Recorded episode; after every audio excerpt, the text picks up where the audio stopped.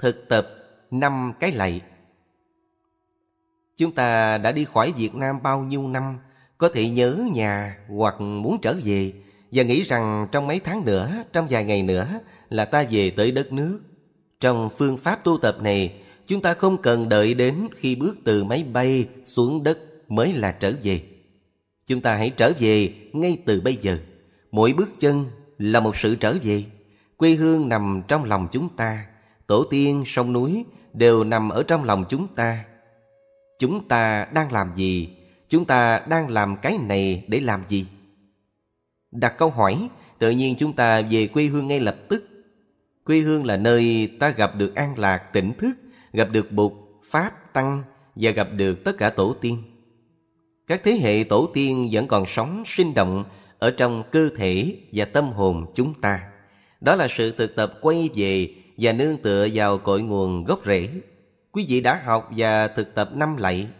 Những lạy này có mục đích đưa ta trở về quê hương, đưa ta về tiếp xúc với những gì đẹp nhất, thân yêu, gần gũi nhất của ta.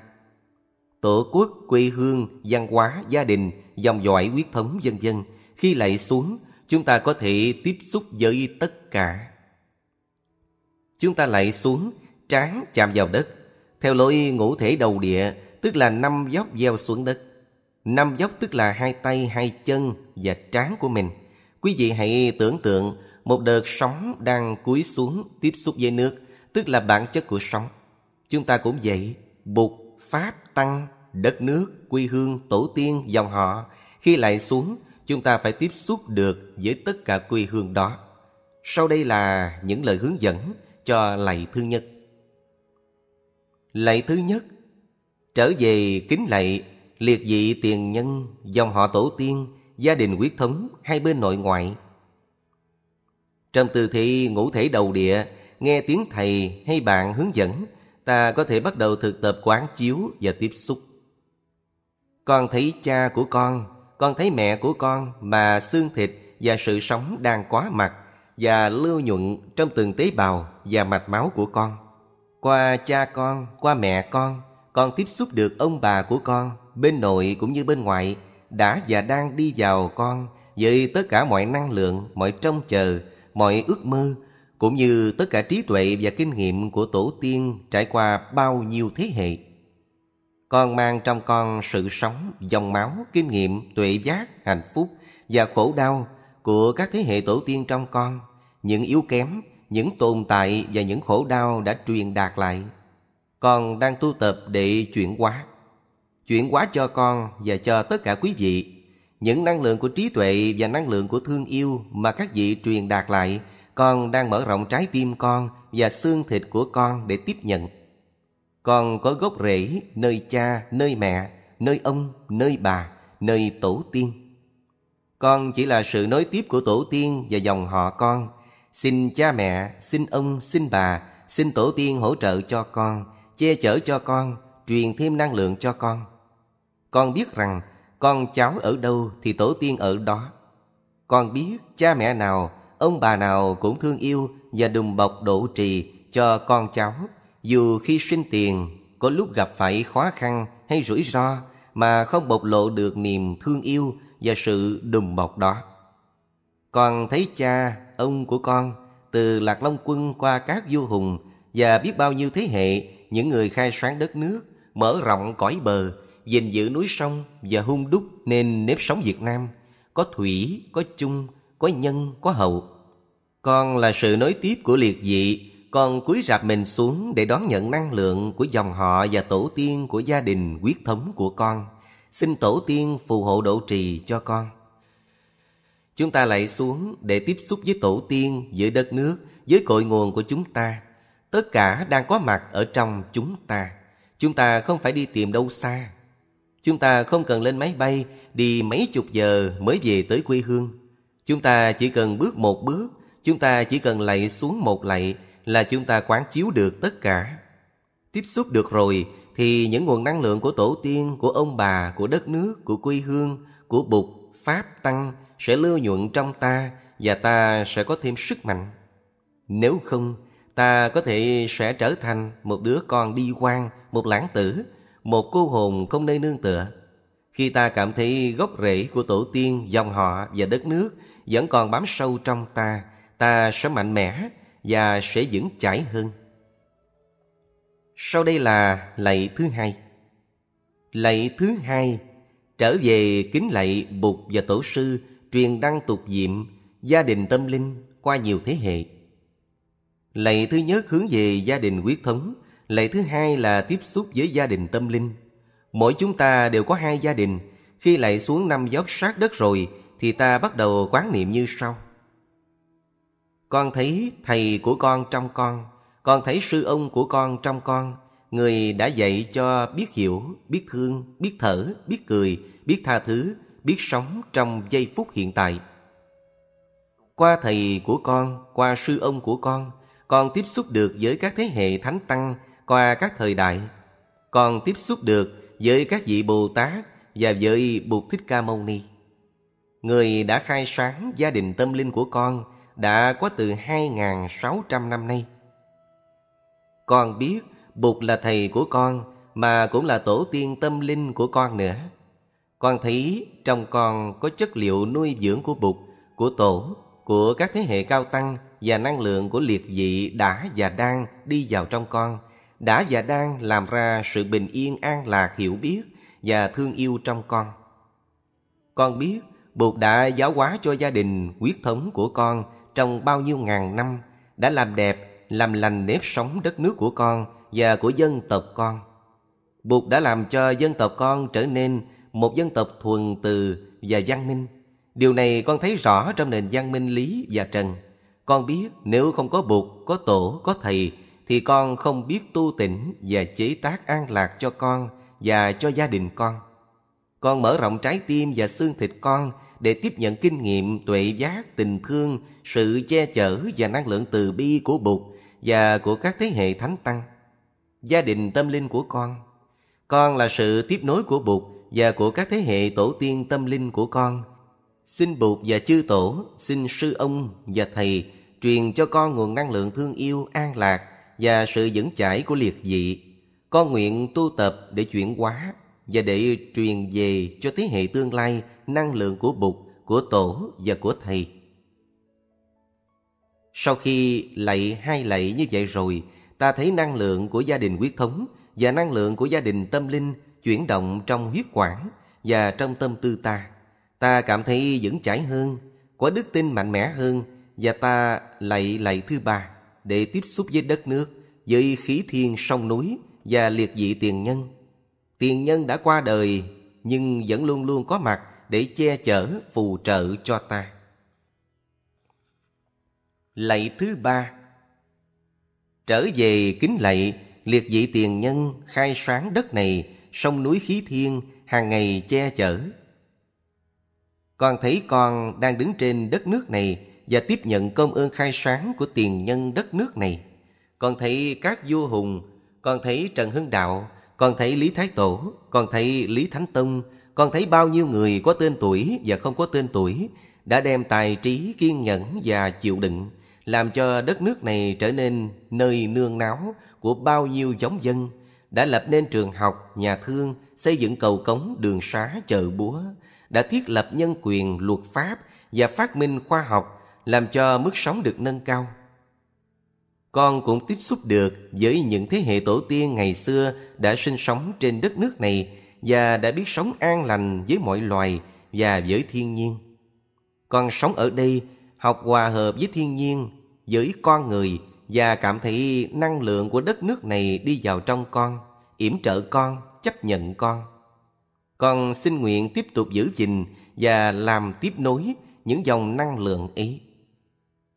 Xin nguyện góp phần chuyển hóa những bạo động, căm thù và vô minh còn tồn tại trong đất nước và trong xã hội này. Xin quý vị tiền nhân phù hộ độ trì cho chúng con. Nếu đang sống ở quê hương thì trong khi lạy xuống lạy thứ ba, ta phải tiếp xúc được với các vị tiền nhân khai sáng đất nước. Có những vị tuy không để lại tên tuổi, nhưng đã âm thầm xây dựng đất nước. Nếu đang sống ở hải ngoại, ta cũng phải biết đất nước mà mình đang sống đây là do những ai khai phá và xây dựng. Phải tiếp xúc được với tiền nhân của đất nước này. Sau ba lạy, ta đã cảm thấy như một thân cây có gốc rễ, có thêm nhiều năng lượng.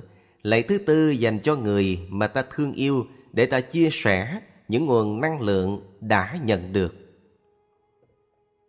Lạy thứ tư Trở về kính lạy gia đình quyết thống, gia đình tâm linh, gia hộ độ trì cho người con thương.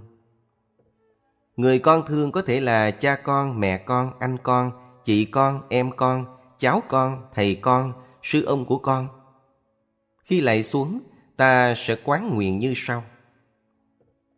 Những nguồn năng lượng vô biên mà con vừa tiếp nhận được, con xin truyền cho cha con, chia sẻ cho cha con, tiếp sức cho cha con, cho mẹ con, cho những người con thương yêu, cho những người đã từng khổ đau, đã từng lo lắng, đã từng buồn khổ vì con, vì những dụng về và dại dột của con trong quá khứ, và cũng đã từng lo lắng buồn khổ vì hoàn cảnh khó khăn và không may của các vị.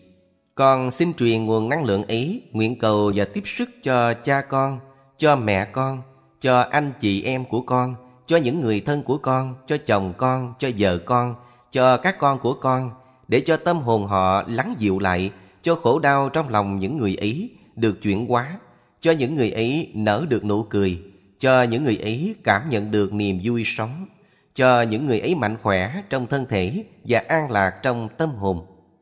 Con hết lòng cầu mong cho những người ấy có hạnh phúc và an lạc. Con biết nếu những người ấy có an lạc thì con có an lạc. Con cảm thấy trong lòng con không oán hận trách móc những người ấy một mảy may nào. Con lạy tổ tiên và ông bà trong gia đình quyết thống, tổ tiên trong gia đình tâm linh của con, phù hộ độ trì cho những người con thương, những người mà con đã nguyện thương yêu và chăm sóc. Con thấy con không còn là một cái ta riêng biệt mà đã trở thành một với những người con thương. Thỉnh một tiếng chuông ta đứng dậy Lúc đó sự phân biệt giữa cái ngã và cái phi ngã không còn nữa. Mình và người mình thương trở thành một dòng liên tục. An lạc của mình trở thành an lạc của người mình thương. Trong khi ta lạy và quán chiếu như vậy, Thì ranh giới giữa ta và những người ta yêu thương được phá bỏ. Ta thấy được ta với người đó cùng chung một dòng sinh mạng. Nếu ta vững chãi và có năng lượng, thì ta có thể truyền được năng lượng đó cho người ta thương. Tình thương trong mình nuôi dưỡng chính mình trước và vì vậy trong tâm mình cảm thấy nhẹ nhàng và thư thái. Đến lạy thứ năm thì ta cúi xuống và truyền năng lượng của ta cho những ai đã từng làm khổ ta. Nhiều người lúc đầu không chịu được lạy này, người kia đã làm cho mình đau khổ. Tại sao bây giờ mình phải thương yêu và truyền năng lượng cho họ? Nhưng sau khi thực tập được vài tuần thì ai cũng thấy có ích lợi. Thực tập với tất cả tâm hồn của ta, sau đó mấy tháng trong lòng ta, ta cảm thấy hận thù tiêu tan rất là màu nhiệm.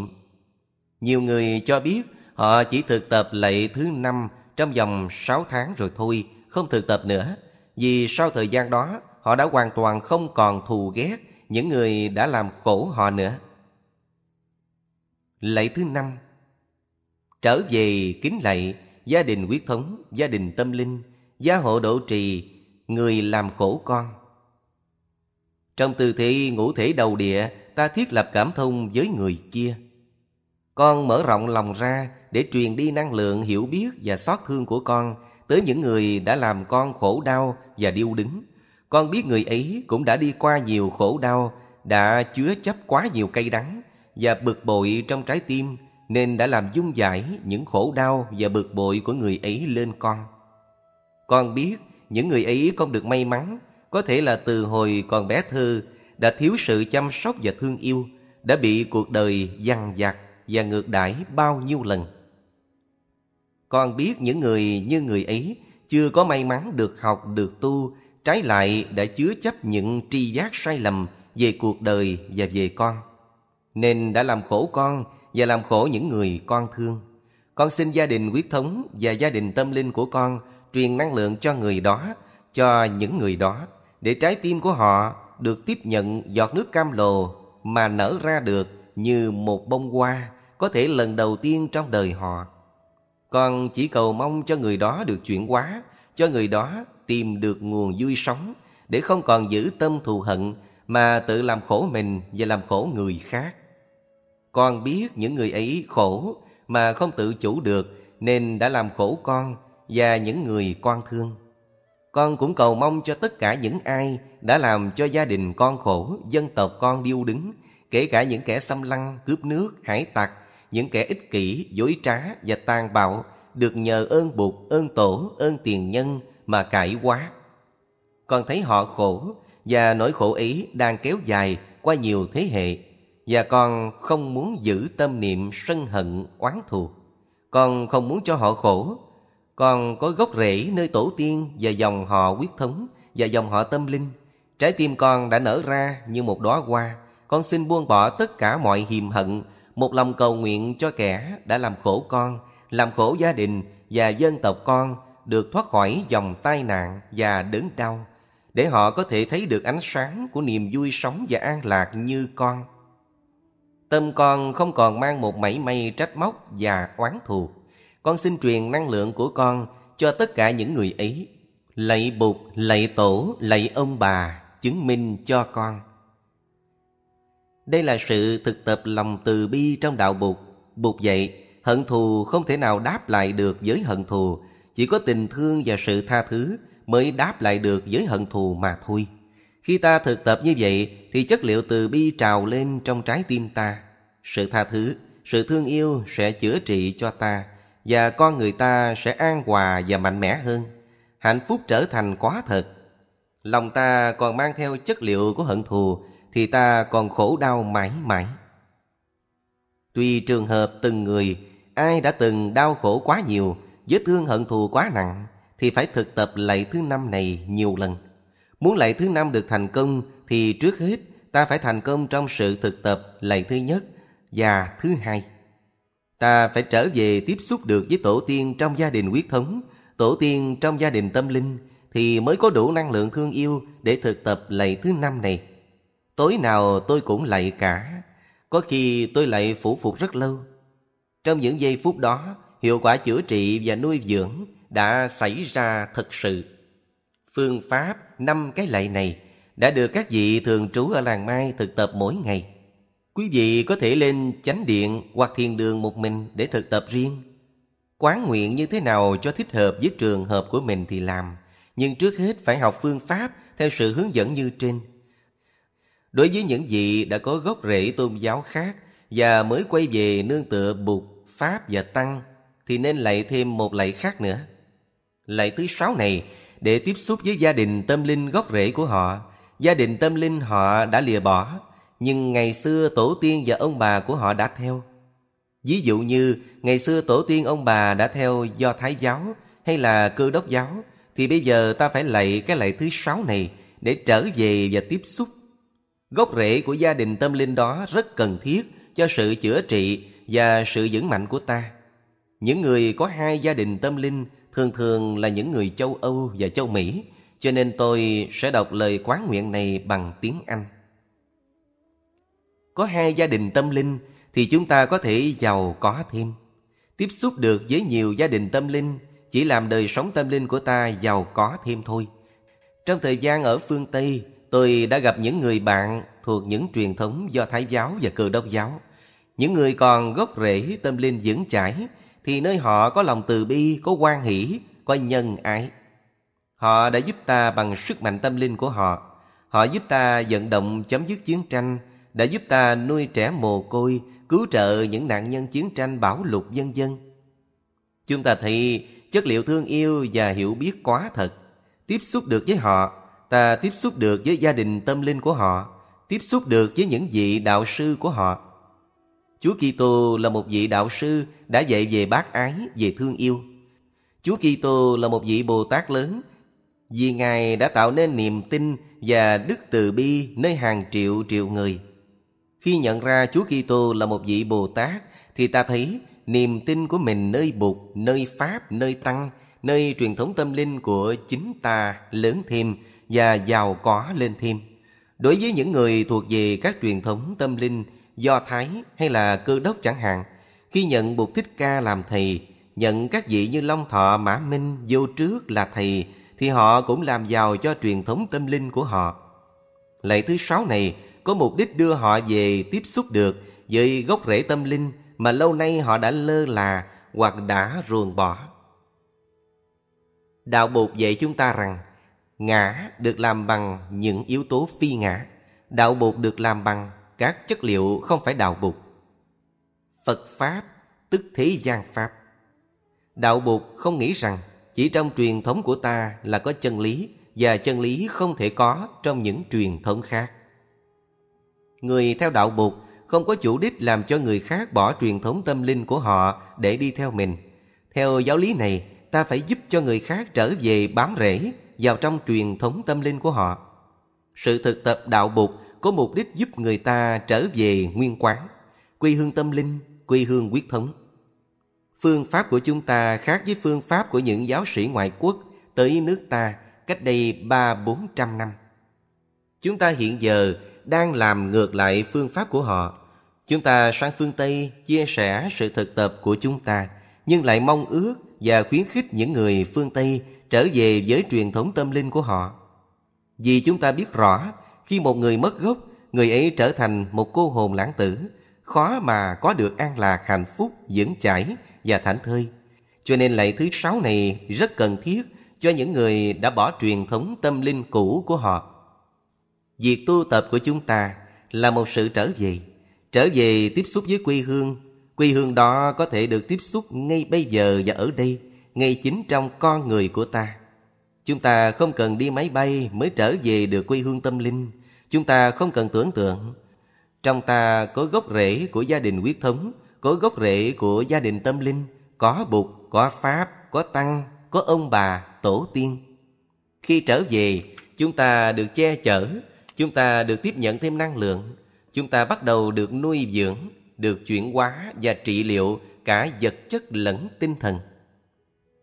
Trong khi thực tập, mỗi bước chân ta là một sự trở về. Bước đi mỗi bước, điểm ta đạt tới là bây giờ và ở đây. Bài đã về đã tới là để giúp ta thực tập sự trở về đó. Bài quay về nương tựa hải đảo tự thân cũng là để ta thực tập điều đó. Mùa thu vừa qua, trong buổi thuyết giảng ở Berkeley, tôi đã nói phương pháp thực tập của chúng ta có thể được gọi là phương pháp trở về. Trong cuộc sống thất niệm và quên lãng, chúng ta để cho tư tưởng, để cho nhớ thương, giận hờn, quá khứ và tương lai lôi kéo. Chúng ta đã sống như một bóng ma, đã bước đi trong cuộc đời như một người mộng du. Chúng ta chưa trở về, ngoài chánh niệm không ai có thể giúp chúng ta trở về được quê hương của chính ta, quê hương tâm linh cũng như quê hương quyết thống. Với những câu hỏi, anh đang làm gì?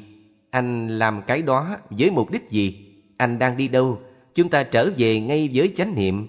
Vậy bây giờ và ở đây, bỗng nhiên ta biết rằng ta đang đứng trên quê hương chưa bao giờ rời khỏi quê hương ta.